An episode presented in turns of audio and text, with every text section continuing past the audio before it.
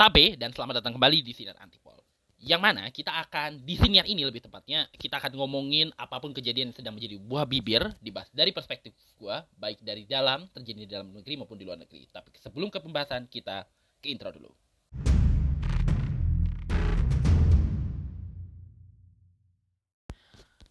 Kali ini Antipol kembali dengan episode episode SUS alias SUS alias episode eksplisit karena gue uh, ngomongin sesuatu yang berkaitan dengan sesuatu yang agak dewasa dikit. Dan ini ada kaitannya dengan sesuatu yang lagi ramai, yang kebetulan jadi buah bibir. Jadi ada sebuah rumah produksi. ada rumah produksi, uh, gak bisa dibilang rumah produksi yang besar juga, gak kayak Star Vision, gak kayak Multivision, gak kayak MD uh, gak kayak Visinema uh, tapi sempat viral dia bikin konten. Uh, dulunya katanya uh, bikin konten anak-anak. Tapi lantas kemudian bikin ya agak tipis-tipis dikit dengan apa yang dikatakan sebagai uh, apa sih namanya? Bikin film uh, film-film ya ala-ala film-film besar Jepang lah. Tapi itu tidak berlangsung lama karena kena grebek. Nama perusahaannya?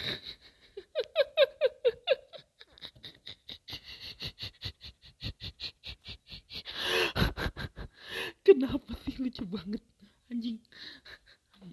Nama perusahaannya adalah kelas bintang produksi filmnya film kelas bintang kan berarti kan udah kelas bisa dibilang kelas atas lah ya gitu ya kurang lebihnya. Kelas bintang kan apa identik dengan kelas atas atau apa. Cuma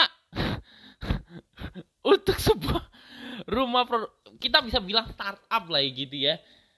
Uh, karena dia bukan hanya punya PH bahkan memiliki situs untuk menjual karya produksi mereka. Ada tiga situs yang terungkap sama polisi. Dan lagi dalam gue nggak tahu apakah udah diblokir atau enggak ketika sinen ini direkam tapi PH-nya e, menyewa sebuah rumah tapi e, kelihatan kayak rumah biasa tapi di dalam rumah itu berlangsung kegiatan sebuah startup. Startup video. Video per apa aduh kok susah banget untuk nyebut bokep ya perbokepan duniawi yang diproduksi eh, ala-ala film-film bokep Jepang lah gitu ya. Dengan nama perusahaan yang menurut gue filmnya underrated uh, desainnya desain-desain yang aduh itu agak tipikal desain-desain uh, desainnya udah underrated desain posternya untuk gambaran filmnya terus filmnya agak proper sih. Kalau gue lihat deh gue sempat pernah pernah terlihat ininya kan apa sih namanya kayak teasernya gitu ya atau trailer dari film mereka. Dan lucunya mereka gue nggak tahu ya gue nggak punya bayangan karena gue gue mah kalau nonton ini gue terserang aja kayaknya semua laki-laki juga kayak gitu ya kita nonton bokep gak pernah uh, bokep yang bayaran gitu ya yang uh, apa ya yang lu kalau mau nonton itu mesti bayar berapa ratus ribu gitu kurang lebihnya. Uh, jangan tentu beli uang situsnya juga nggak bisa diakses di Indonesia kan. Kebanyakan kita kita kalangan-kalangan ekonomi uh, yang bukan kelas atas kalau mau nonton nonton kayak gitu. Biasanya ya di walaupun juga ada film-film biru juga kan di yang agak blue sedikit di uh, di OTT kayak apa ya Prime Video kayak uh, Netflix. Itu kenapa si Budi Ari katanya mau Pak Budi Ari Menkominfo katanya mau ada katanya sih pengen melakukan sedikit sortiran gitu ya kebijakan sortiran ke tayangan-tayangan yang berlangsung di situ. Karena kononnya tidak adil tapi uh, kemudian ya yang setara-setara film-film uh, produksi bokep yang uh, dijual di ya kayak kayak film luar atau mungkin film Jepang kayak berbayar juga setahu gue jarang uh, namanya juga Japanese audio video kan. Japanese adult video video dewasa Jepang. Atau GAV atau JAV kita istilah nyebutnya. Kayak banyak kan juga berbayar juga curiga gue juga dijual situ susun tapi kan kalau Jepang kan agak bebas ya soalnya kayak gini. Walaupun uh, bisa dibilang tingkat kedisiplinan warganya tinggi ya. Saking disiplinnya. Bikin bokep aja. Anjir. Itu salah satu sisi gelapnya Jepang ya kalau dipikir-pikir uh, di samping uh, kemajuan budayanya dari idol popnya dari produksi mobil manufaktur segala macamnya uh, ada sisi gelap Jepang yang yang tadi gue sebut. Nah terus diadopsi lah di sini. Cuma akhirnya kena cokok juga sama kepolisian. Jadi gue ter pertama kali tahu soal si kelas bintang ini tuh gara-garanya kan gue hobi fotografi ya suka fotografi uh, suka motret-motret. Dan biasanya uh, pemotret atau fotografer tuh selalu nyari inspirasi. Uh, tentu nyari inspirasinya salah satunya melalui akun-akun uh, fotografi. Akun-akun fotografer atau yang uh, apa sih namanya kayak apa sih namanya seleksi atau kurasi fotografi. Akun kurasi fotografi kan cukup banyak ya di di Instagram ya. Kalau mungkin lu yang ngikutin juga. Nah salah satu di antara yang jadi preferensi gue uh, adalah eh, fotografer-fotografer yang memuat karya foto yang agak less. Jadi si modelnya ini ya foto portrait tapi perempuannya penampilannya ya less gitu, topless gitu. Dan konon uh, konon kabarnya Sri Sultan Hamengkubuwono IX kan juga pemotret juga ya, hobi foto juga kayak gue juga. Tapi dia kameranya lebih proper kalau gue kan pakai ponsel soalnya. Uh, itu juga konon kabarnya salah satunya baca uh, preferensi buku bu, uh, foto dari karya-karya fotonya. Uh, walaupun tidak mengamalkan amati tiru modifikasi ya uh, juga dari foto-foto uh, topless juga. Tapi dalam bentuk fotobook kalau sekarang kan bisa lewat Instagram ya bisa terlihat juga. Kalau mau yang versi yang lebih tanpa sensor karena kan foto yang topless terlalu jelas kan biasanya kena sensor ya sama Meta. Eh, bisa lewat X alias Twitter. Bisa tuh. Ada banyak yang terlihat jelas. Bagian inian perempuan gitu. Nah akun-akun ini yang foto uh, topless ini biasanya itu menyadarkan gue bahwa walaupun mungkin uh, dalam proses fotografinya mereka juga berusaha keras untuk menghindari uh, segala tindakan yang mengarah pada sexual abuse atau pelecehan seksual atau kekerasan seksual gitu ya. Tapi kan namanya juga bikin foto yang seperti itu ya.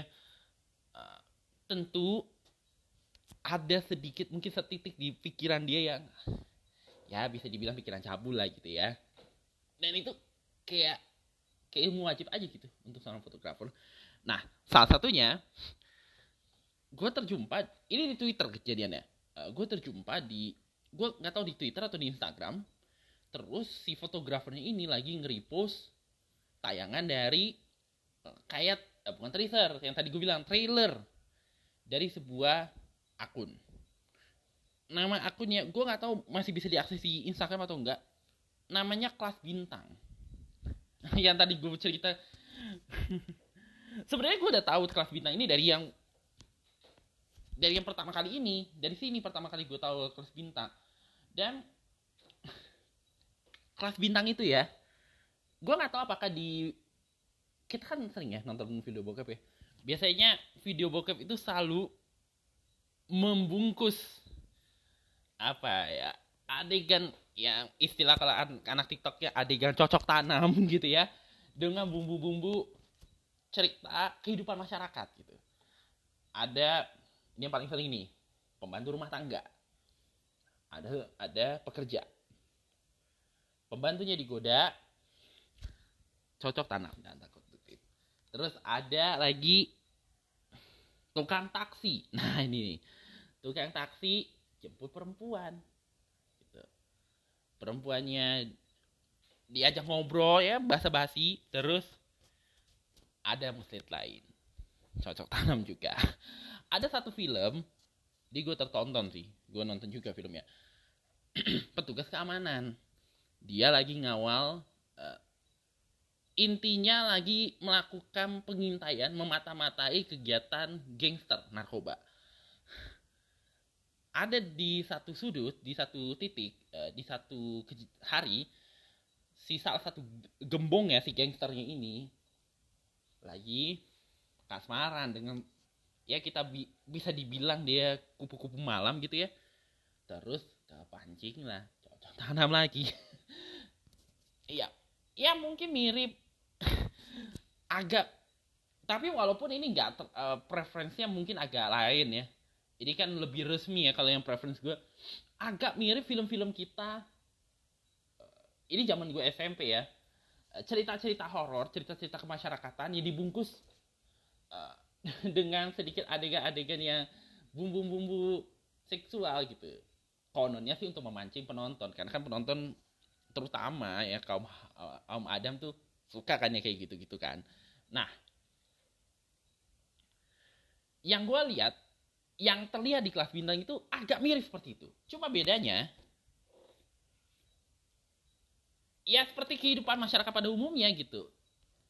Bener-bener potret masyarakat tapi sebenarnya tuh aslinya bukan film ya kayak film biasa aja gitu pembahasannya dan segala macamnya. Cuma ya ya film dewasa namanya juga film dewasa. Akan ada adegan-adegan yang uh, eksplisit uh, tentang yang mengarah pada persetubuhan atau cocok tanam tadi. Terusnya ya mau dibilang bokep tapi nggak terlalu uh, vulgar gitu. Nggak vulgar vulgar amat sebenarnya. Gue juga lihat dari trailernya juga. Dan terus terang uh, jujur Lee dari gue sendiri gue belum pernah sampai uh, pengungkapan kasus ini gue belum pernah sama sekali. Terus terang belum pernah sama sekali nonton fullnya. Baru nonton trailernya doang dan si kelas bintang ini setidaknya sampai penggerbekan itu yang awalnya bermula dari sebuah patroli media sosial. Jadi kira-kira gitu. Jadi gue belum nonton sampai sampai kemudian penggerbekan penggerbekan penggerbekan itu terjadi. Nah, terus gue terlihat satu tweet. Tweetnya ini gue yang gue retweet sih yang gue like ini adalah yang gue baca itu adalah postingannya dari Panji yang nge-quote tweet kejadian ini dari akun Jeff minded. Eh, kejadiannya 12 September, eh, gue coba baca ya.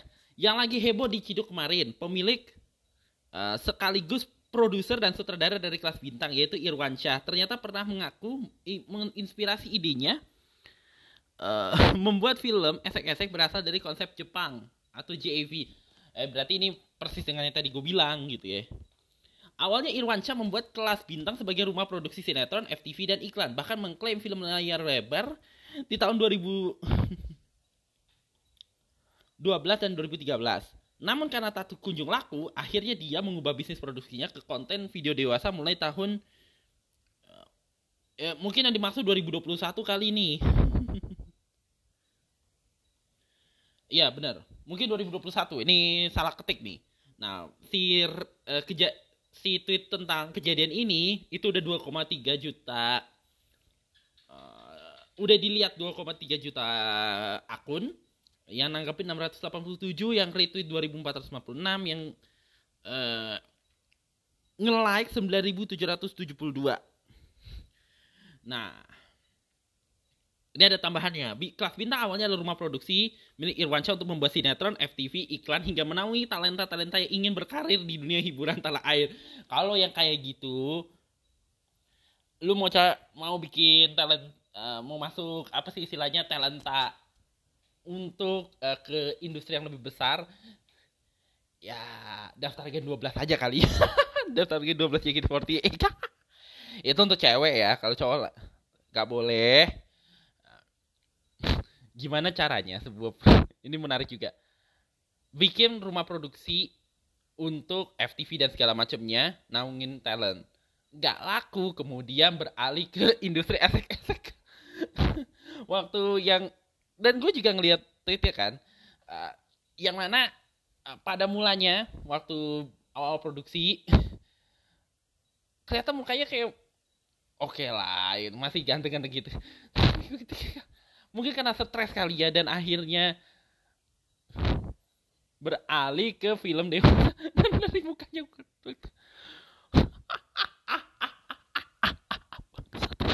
jadi lucu banget.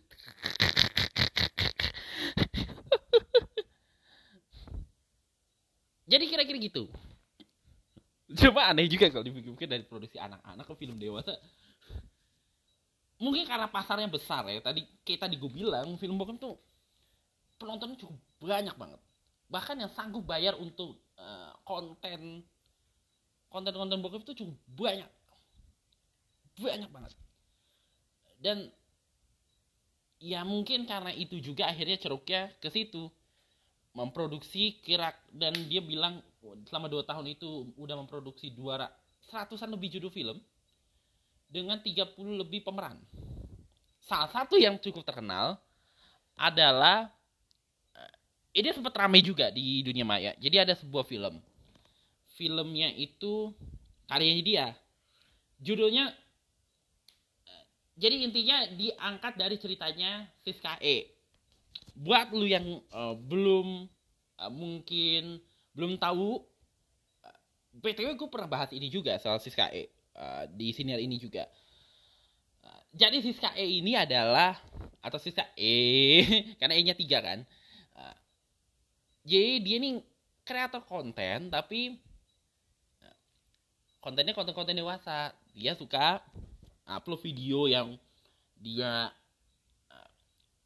lagi di mana gitu di ruang publik gitu terus buka baju.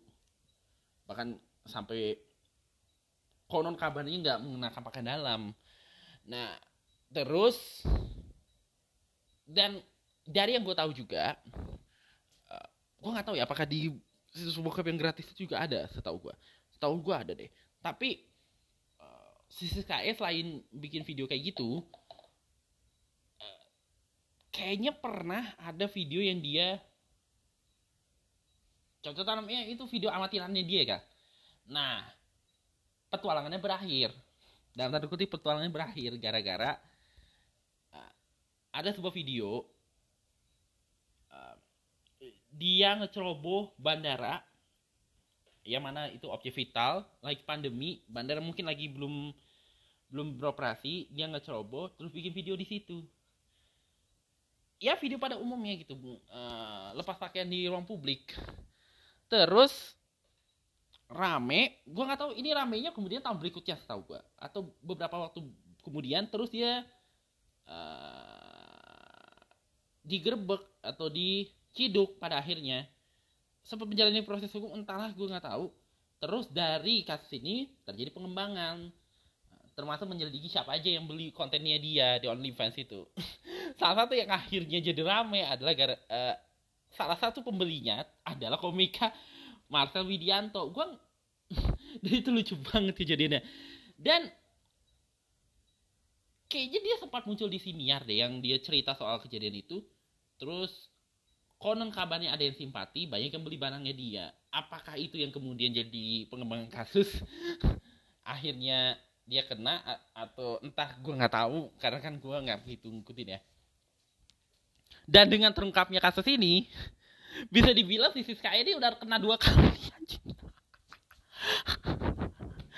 ini istilahnya udah jatuh tertimpa tertimpa kuli kali menurutku.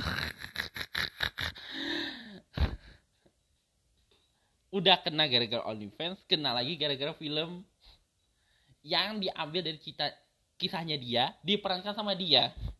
Gue nggak tahu apakah dia kangen dengan video-video amatirannya dia entahlah gue nggak tahu. Tapi intinya menggambarkan bagaimana sepak terjangnya dia dulu. Dan kemudian Kona bertobat. Ya yang tadi gue bilang si kelas bintang ini filmnya tentang kehidupan masyarakat sekitar uh, tapi dibumbui dengan nah, nanti ujung-ujungnya insaf lah atau gimana lah gitu. Ini agak mirip-mirip kayak Viva Max.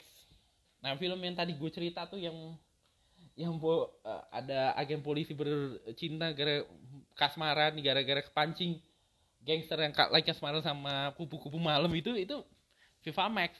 Dan Viva Max tahu gue juga cukup populer juga dibahas di TikTok. Gue nggak tahu ya apakah udah ada tindakan terhadap Viva Max juga kah? Entahlah gue nggak tahu. Uh, akan mirip-mirip kelas bintang cuma dia mungkin karena uh, apa sih namanya regulasi di Filipina mungkin agak longgar gitu ya terhadap yang kayak gini sehingga ya kelihatannya ya yang gue tahu nggak terlalu sering diambil serius juga kejadian ini. Tapi akhirnya uh, terungkaplah akhirnya uh, setel, gue nggak tahu apakah sebab film ini juga ke akhirnya terjadi pengungkapan ini. Tapi akhirnya jadi keciduknya itu gara-gara patroli digital polisi. Polisi lagi patroli digital ketemu situs ini. Gua nggak tahu apakah mungkin polisinya lagi ini terus kemudian eh, eh, eh kok ini OTT agak lain ya?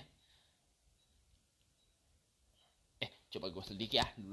Segala macam dar!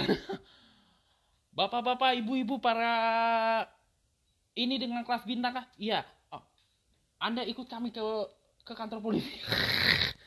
ini ini ini ini semacam apa ya bisa dibilang ini imajiner gue aja ya. Belum tentu nyata kan. Akhirnya si Irwansyah ada beberapa orang yang terlibat dalam produksi ini akhirnya kena tangkap terusnya barang-barangnya disita. Terus tiga situs tadi kelas bintang dan segala macamnya yang dia jualan konten-konten itu juga sekarang dalam proses gue nggak tahu apakah sudah diblokir ketika sinar ini gue rekamnya cuma uh, gimana ya cara ngejelasinnya ya? Cara ngebahasnya ya?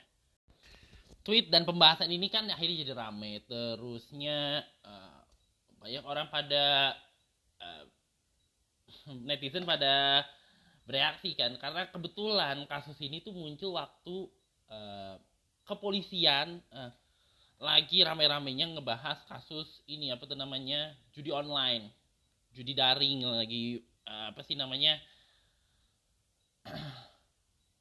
Tapi intinya ada kritik lah terhadap kepolisian mengenai penanganan uh, judi daring yang uh, dianggap uh, lambat sekali gitu dan terlalu fokus ke si siapa sih namanya tuh ke mereka yang promo. Walaupun yang promo juga salah menurut gua secara uh, mungkin salah juga gitu ngapain dia promosikan maksudnya yang mengelola situsnya ini ini perlu ditanganin gitu kan. Terus saya ngerasa kayak apa ini? Ya ya mirip-mirip dikit ketika ada kasus uh, narkoba artis atau kasus kayak kasus ya si Marcel Widianto yang uh, muncul di tengah-tengah atau isu yang ya kononnya pengalihan isu sih tapi ya udahlah ya. Tapi menurut gua ya uh, sekalipun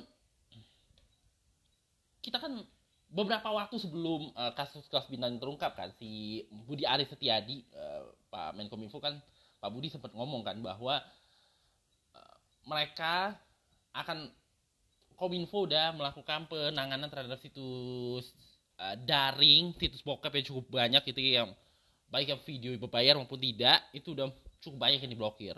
Coba sekalipun ada uh, polisi menangani uh, melakukan apa sih namanya uh, apa sih ada pencidukan ada penanganan video bokep seperti itu terusnya uh, pemblokiran baik uh, secara akun ya uh, penangguhan akun ataupun pemblokiran situs pun uh, menurut gua gak bis uh, dia nggak akan pernah bisa uh, menghilangkan por, uh, apa sih namanya kon namanya apa sih? Eh, lama-lama seperti itu. Lama-lama bokep itu nggak akan pernah bisa dihilangkan gitu. Nggak bisa diakses? Mungkin. Kalau nggak bisa diakses mungkin gitu kan. Tapi kan orang kita pinter. Ya lu mau menggunakan alasan untuk menangani konten pornografi dengan maksud untuk melindungi publik gitu ya. Melindungi golongan-golongan yang tidak sepatutnya terpapar pornografi. Konten-konten pornografi ini tetap akan tersebar gitu lu mau sekat. Semua orang punya VPN banyak akun-akun apa sih nama aplikasi VPN di Google Play. Eh Google eh bener-bener di Play Store di App Store. Biasanya yang tentu harus yang legal ya. Kalau VPN tuh uh, untuk mengakses uh, apa sih namanya ngakses bisa mengakses situs-situs yang selama ini enggak uh, biasanya sih ini kalau lu mau ngeakses situs yang di luar region gitu ya. Kan kayak semuanya bisa masuk ke Indonesia ya dengan aturan regulasi kita kan. Uh, pakai VPN misalnya mau mengakses data data tertentu tapi datanya nggak bisa masuk di uh, sistem kita karena regulasi yang berlaku biasanya menggunakan itu. Tapi dengan penyekatan ini ini juga bisa digunakan. Makanya menurut gue ya percuma juga. Termasuk juga ini salah satu trik yang gue sering nemuin uh, akun bokep ya. Suka ganti-ganti uh, laman. Ganti-ganti laman.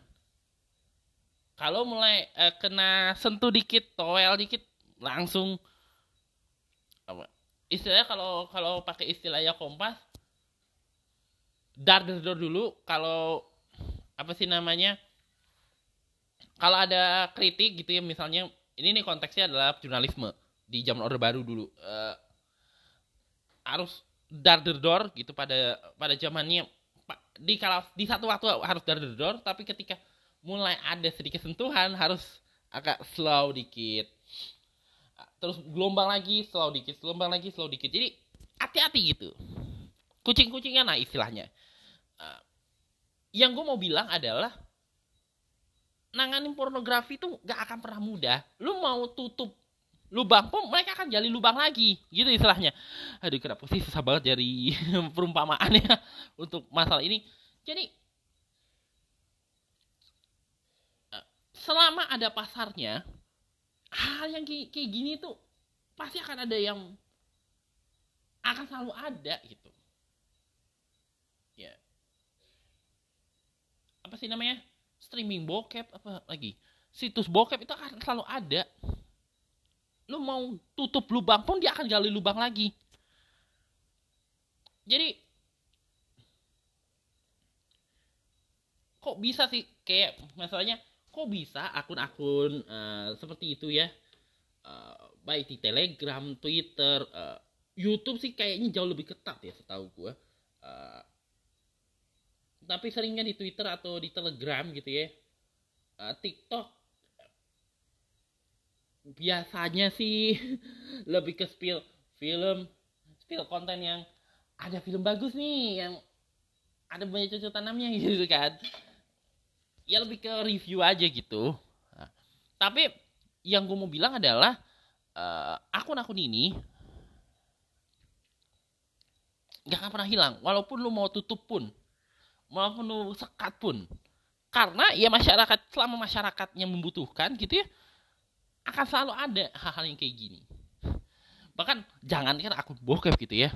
Uh, akun-akun Twitter yang orang berpakaian dan keliat berpakaian ke itu sebenarnya pakaian biasa aja gitu.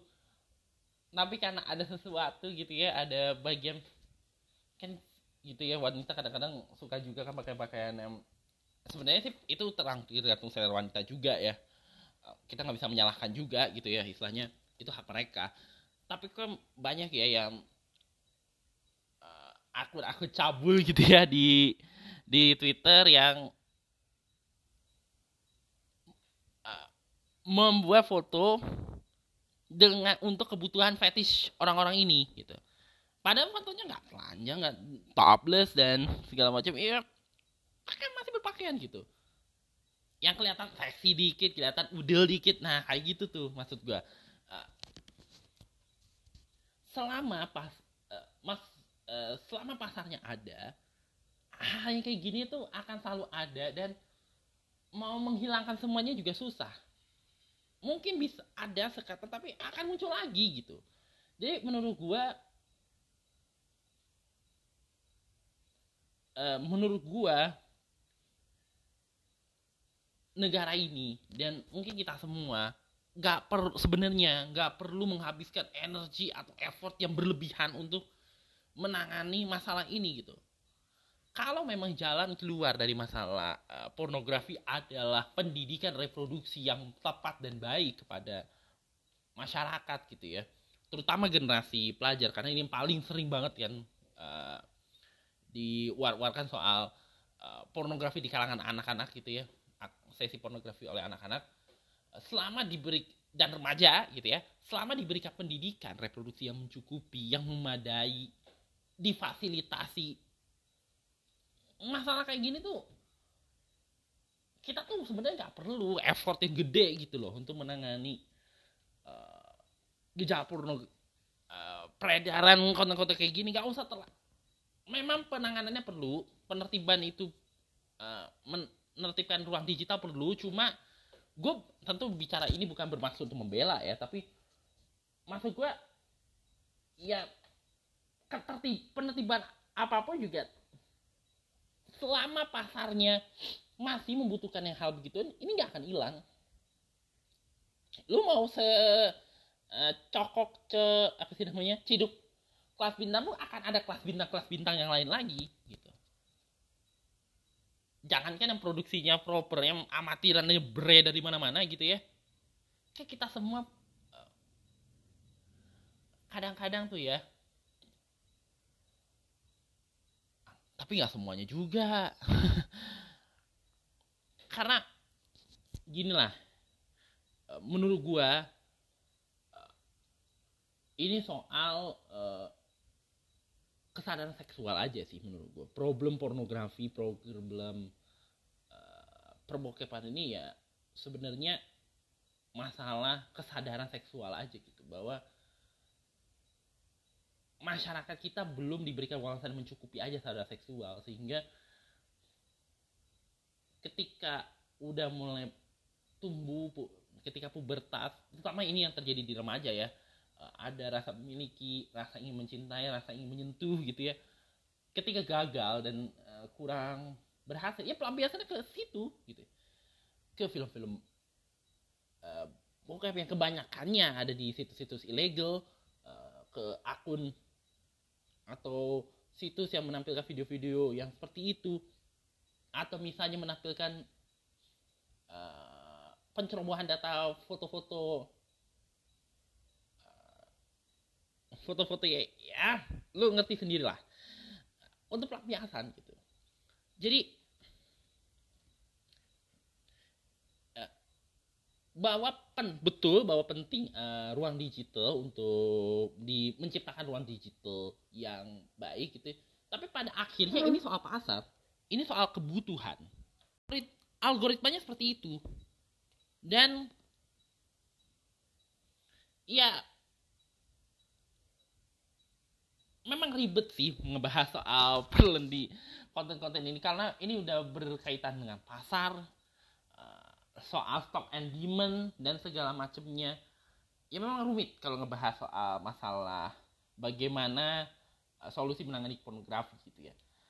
Tapi kalau yang kalau kita bisa simpulkan bahwa sebenarnya nggak ada yang salah sebenarnya yang dilakukan kepolisian yang dilakukan oleh kominfo yang dilakukan oleh teman-teman BSSN dalam menangani uh, gejala-gejala konten-konten yang perbokepan seperti ini di medsos digital. Karena memang itu tugas mereka gitu menciptakan ruang digital yang lebih baik. Tapi uh, perlu diingat bahwa ini nggak akan menghilangkan semuanya karena ya, celah-celahnya akan selalu ada gitu oh situs yang paling ketat aja bisa dijebol gitu kan sama uh, hacker apalagi ya kayak gini gitu kan VPN dan segala macamnya dan orang yang digital tuh kadang-kadang yang menguasai digital bisa jadi lebih pinter daripada aparat kita gitu. Uh, jadi sebetulnya kalau ada counter ini yang kedua counternya sebenarnya banyak terkait dengan masalah pornografi ini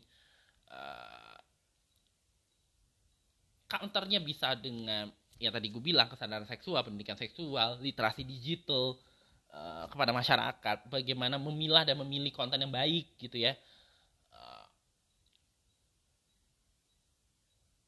bahwa kesadaran bahwa masih banyak kok ruang-ruang digital yang bisa untuk uh, tempat kita mengekspresikan diri gitu ketimbang menghabiskan energinya ke konten-konten seperti itu. Di sisi lain pemerintah juga bahwa kalau penanganan ini adalah untuk perlindungan masyarakat gue bisa memahami. Tapi eh, ini harus dibarengi dengan yang tadi gue bilang pendidikan seksual kesadaran seksual terhadap anak-anak. Karena ya kalau mereka gak bisa dengan perkembangan mereka yang bisa lebih cepat dan kadang-kadang masuk hal-hal yang kurang semestinya eh, kita perlu memberikan pengaman gitu pengaman sosial gitu.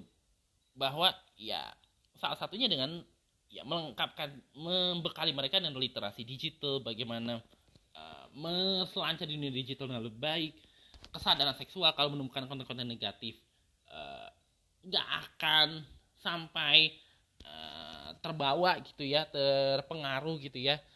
Dan di sisi lain mendorong uh, bagaimana peran orang tua dalam membantu literasi digital itu sendiri. Jadi menurut gua uh, kasus ini harusnya jadi pintu masuk bagaimana seharusnya literasi digital itu jadi lebih digiatkan dan mungkin jadi pijakan untuk negara gitu mendorong kesadaran uh, bagaimana pentingnya pendidikan reproduksi gitu sehingga anak-anak kita uh, tidak menyalahgunakan apa yang dia ini kan gitu ya, apa yang dia uh, punya keunggulan yang dia miliki dari pubertasnya hanya karena uh, tidak mampu menempatkan dirinya di dunia digital dengan lebih baik. Sebenarnya dengan cara kayak gitu bisa ke counter kok konten-konten kayak gini gitu ya. Bisa ke counter kok perbokepan seperti ini. Nggak harus sampai effort uh, blokir dan segala macamnya kalau kita paham soal kayak begini. Itu aja sih pembahasan uh, gua untuk episode kali ini. Uh, semoga ada manfaatnya. Uh, kalau misalnya ada yang kurang ya mohon dimaklumi karena gua kan uh, ini kan dibahas dari perspektif gua. Boleh jadi ada yang lebih expert terkait dengan hal ini jadi mohon dipahami. Tapi